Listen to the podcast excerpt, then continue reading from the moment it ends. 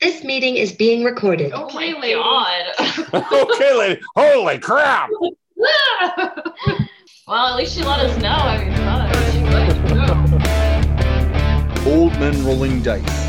Everyone is welcome at our table. Nostalgia is what we do.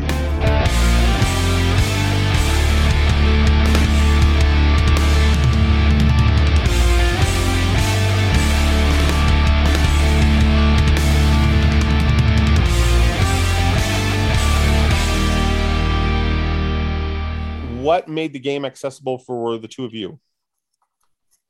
Well, so I don't have like a specific instance that I can point to where I was like, I was gate kept from this game.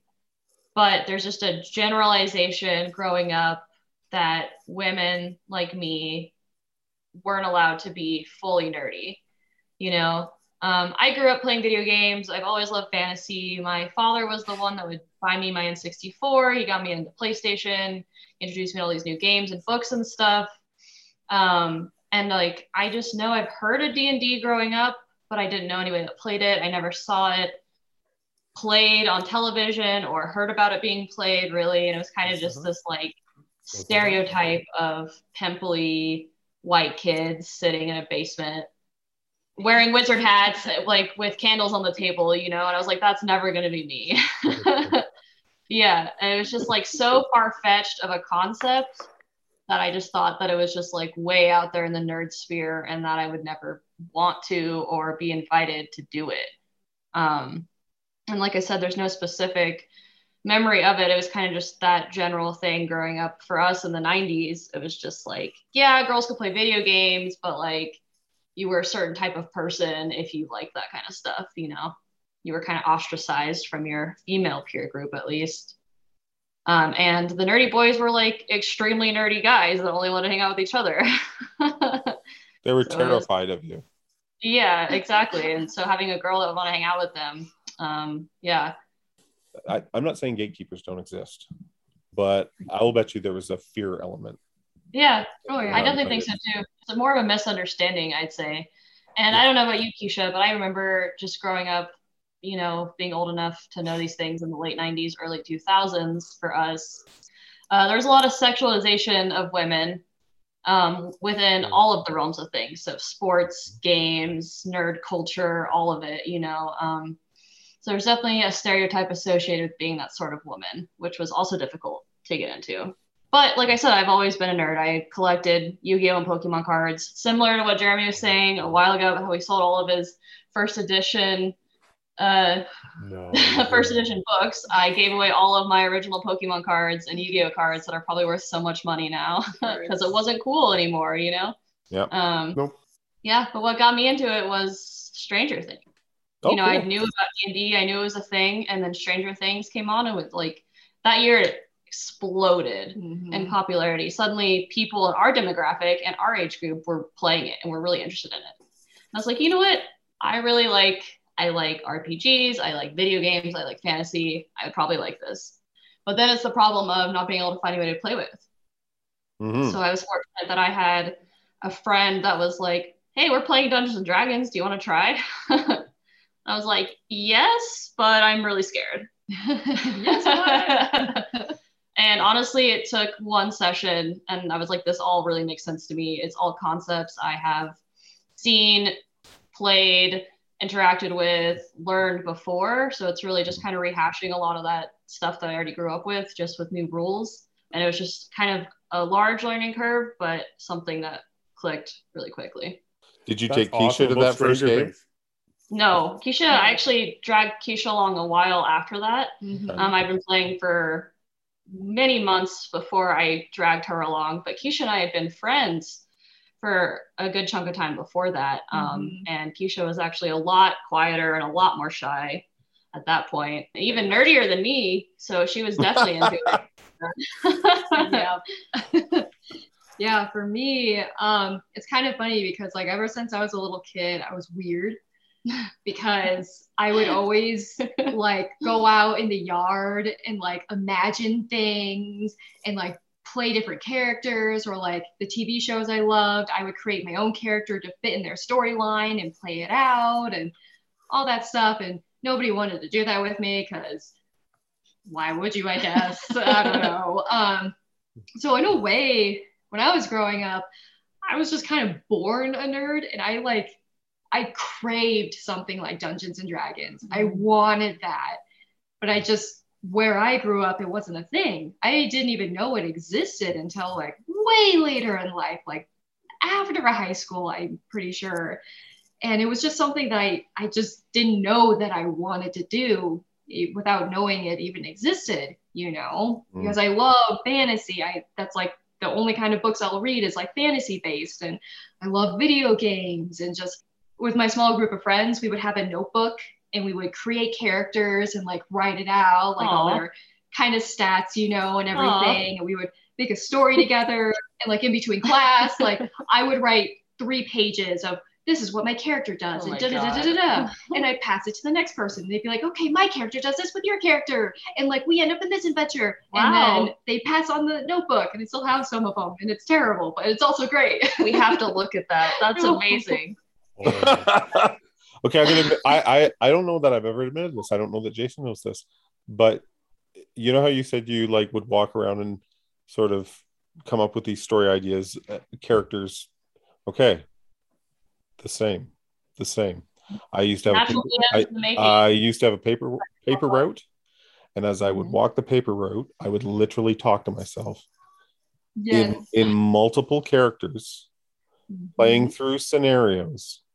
Yeah. Uh, I was actually caught a few times where like someone would be like across the road, maybe taking their garbage out, and here's their paper boy walking up the street, yakking away to himself in, in different in different voices because a goblin does not speak the same as a human. And uh and yeah, and yes, very much, very much identifying with what you're saying there. Still guilty of that. I'll talk to people, especially like at work. I'll hear people talk about Dungeons and Dragons. Like, "You play Dungeons and Dragons?" Mhm. And I'm like, "Hey, do you want to play together?" And then I'm like, "No, I don't have time for a new game. Stop." don't you feel don't you feel like like you don't have to know anything about the person all they need to tell you is that they play d&d and immediately they have moved up a number of notches of trust and you're like Mhm. we, we could be t- we could hang like if you play i play we could make this work Yeah, I see you in a new light. I could actually like talk to you so much more now. we Yeah. have this thing that we connect with, we can talk about and understand and share. So Mhm. and that's what happened with Keisha and I is that um, we had lived together. Um, we had bonded over really nerdy things already, like anime and video games and board games was what we would connect with in our Mhm. house. And then my friend group that she didn't know, not really traditional nerds, um, in the sense, whatever that means, Yep. invited me to play. And then that's how I got into it. And I was like, Keisha, you got to come play this game with me. Um, and the point of this is that it's not a group of people she would have probably normally associated outside of Dungeons and Dragons. And now we still play with a lot of that same group like four years later. yeah. Um, but it's not people she would have ever hung out with on her own. They probably never would have met Keisha wanted to hang out with us outside of that, you know. Um, and it kind of just brought us together in a really broad sense of that's kind of- amazing i think that's Yeah. amazing it's played around a table it's played face to face there's some r- real interaction there as much as people might not want to admit it there's a lot of them in their characters Oh, no, and. 100% agree and you're opening the door to one another and Yeah. It's very powerful. It, as a kid i didn't realize how powerful it- was of Mhm. course. It was just a fun thing to do with your friends but like looking back there are friendships that uh, stood the test of uh, a good many years that probably would not have held together had it not been the fact that every sunday night we were fighting dragons together. Mhm. I almost feel like when you get older, it's almost more important and powerful because, like, when you're kids, you're all you automatically do that kind of stuff, you know, like having fun in games and like playing these silly characters, you mm-hmm. know. But when you get older, you know, you become more closed to that because Yeah, that's like exactly. childish, you know. Yeah. And you don't want that part of yourself exposed because, oh, how will society take it? Or, yeah no that's a very good point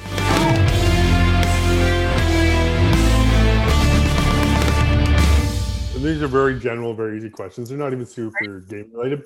Um, we've done interviews with um, uh, Knights of Roleplay in New Hampshire and then Cantrips and Coffee in Alberta. Okay. And so you start thinking, well, like what what's the regional differences?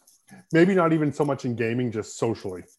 So it's like Saturday night, you guys are getting together for a big gaming session at somebody's house. You're all sitting down, you all pull up to the table. What's everybody drinking? What's everybody eating? Like, what do you drink and eat when you're sitting at a table socializing with your friends? Okay, so Pop first quiz, of all, first of all, it's a Mm. weeknight because uh, nobody can commit to a weekend, and most of us have such weird schedules that um, it's like a Tuesday night. Yeah. Yeah. like So, so less Six. less al- Yeah. less alcohol probably then. no, not really. Oh, good. Oh, good. um, nope. So in our current our current group, which has kind of just been mostly people that we've played with from the beginning that have come and gone. We've had like two or three consistent people this whole time. Um, but yeah, so like we usually will drink beer. Some people, it's kind of just dealer's choice. Like one person will bring their own thing, other somebody else will bring their other own thing. Um, Montucky is very popular at our table, just in general. What's that? it's a lo- it's a local Mon- cheap lager. It's called Montucky. Montucky. This is what I, this is why I asked because this is the sort of stuff I love to know because in Ontario we wouldn't know about that. Like in Montana, if somebody asks me, and I'll go, "Oh yeah, they Montucky." When when the And dice is hit the table, so Montucky is actually local to us, but they've expanded all over the country now. that's Um, awesome. And they actually give 10% back for all of their sales to local charities. Beautiful. Um, it's kind of just like the PBR of our area. Yep. But I will say Keisha and I are the only ones that like it at our table. Everybody else drinks PBR. Or we just random craft beer or something. Do I And I have agree. some pre-assumptions about anybody who drinks PBR? I know. So I'm drinking know, this there's- coffee stout rye oak barrel aged. oh my god, that is very craft. And it's cool too because we have someone. Does he? He works at a yeah. warehouse. he works at a uh, alcohol distribution center. So i actually work for a local co-op like a grocery store and i purchase for them. And our friend is one of our distributors that distributes our beer and wine. So he'll often show up with like hey like random. this stuff. was just free. Like do you guys want to try it? You know? Um other than that we also will most of us will often like smoke weed um and hang out it's legal here now which is awesome We've Um, been up here so for it kinda- ages. Join the Uh, revolution. Join the yeah, revolution. dealer's choice you know that's kind of our whole thing going into the game is this is what's going to be there are you going to be okay with it as Yep. long as you can be okay being around it you don't necessarily have to feel like you have to partake and Yep. then it is some people are sober all night some people are sober all month you know kind of just uh, whatever we don't really eat a lot of snacks though do we No, there's never snacks. Just yeah beer. yeah Wow. Yeah, we don't do snacks. It's too we've I don't know, it's been too hard for us because everybody likes such different things. Yeah, it's just easier to have a drink than it's like, hey, it's weird, but try it. Hey, this Mhm. tastes like Shasta, I swear, but it's alcoholic, so it's Mhm. better. You win. What are you guys drinking tonight? You you were bringing it up earlier, so Oh, you guys have the same I- thing. I heard you dropped off beer for Jeremy. A- So- that was something we used to do. I used to try and drop something off if I knew he was doing a show. And a lot of times it would be a local craft brew. Just Yeah. because I'm like, well, if something happens and somebody asks and you give a shout out to a local craft brewery, there's nothing wrong with that. Mhm. But tonight we tried to go with something iconically old school, old men Canadian. So I don't know if you're familiar with this, but this is Rush beer. Rush. What? Do you- know. Do you Rush know? has a beer? Do you know who Rush is? Rush. yes, we know who Rush is. Then you're better than then you're better than me because I didn't know who they were until like Jason came into my life. Have you seen I Love You Man? No. Slapping the bass. Slapping the bass. Play bass. That's my thing. Do you slap your bass, Jason? No, I'm not a bass slapper.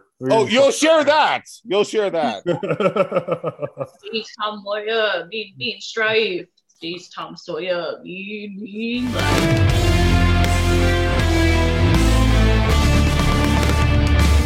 I can say right here, right now, without a doubt, as of January the 8th, this has been the highlight of my 2022. Thank Aw, you very much.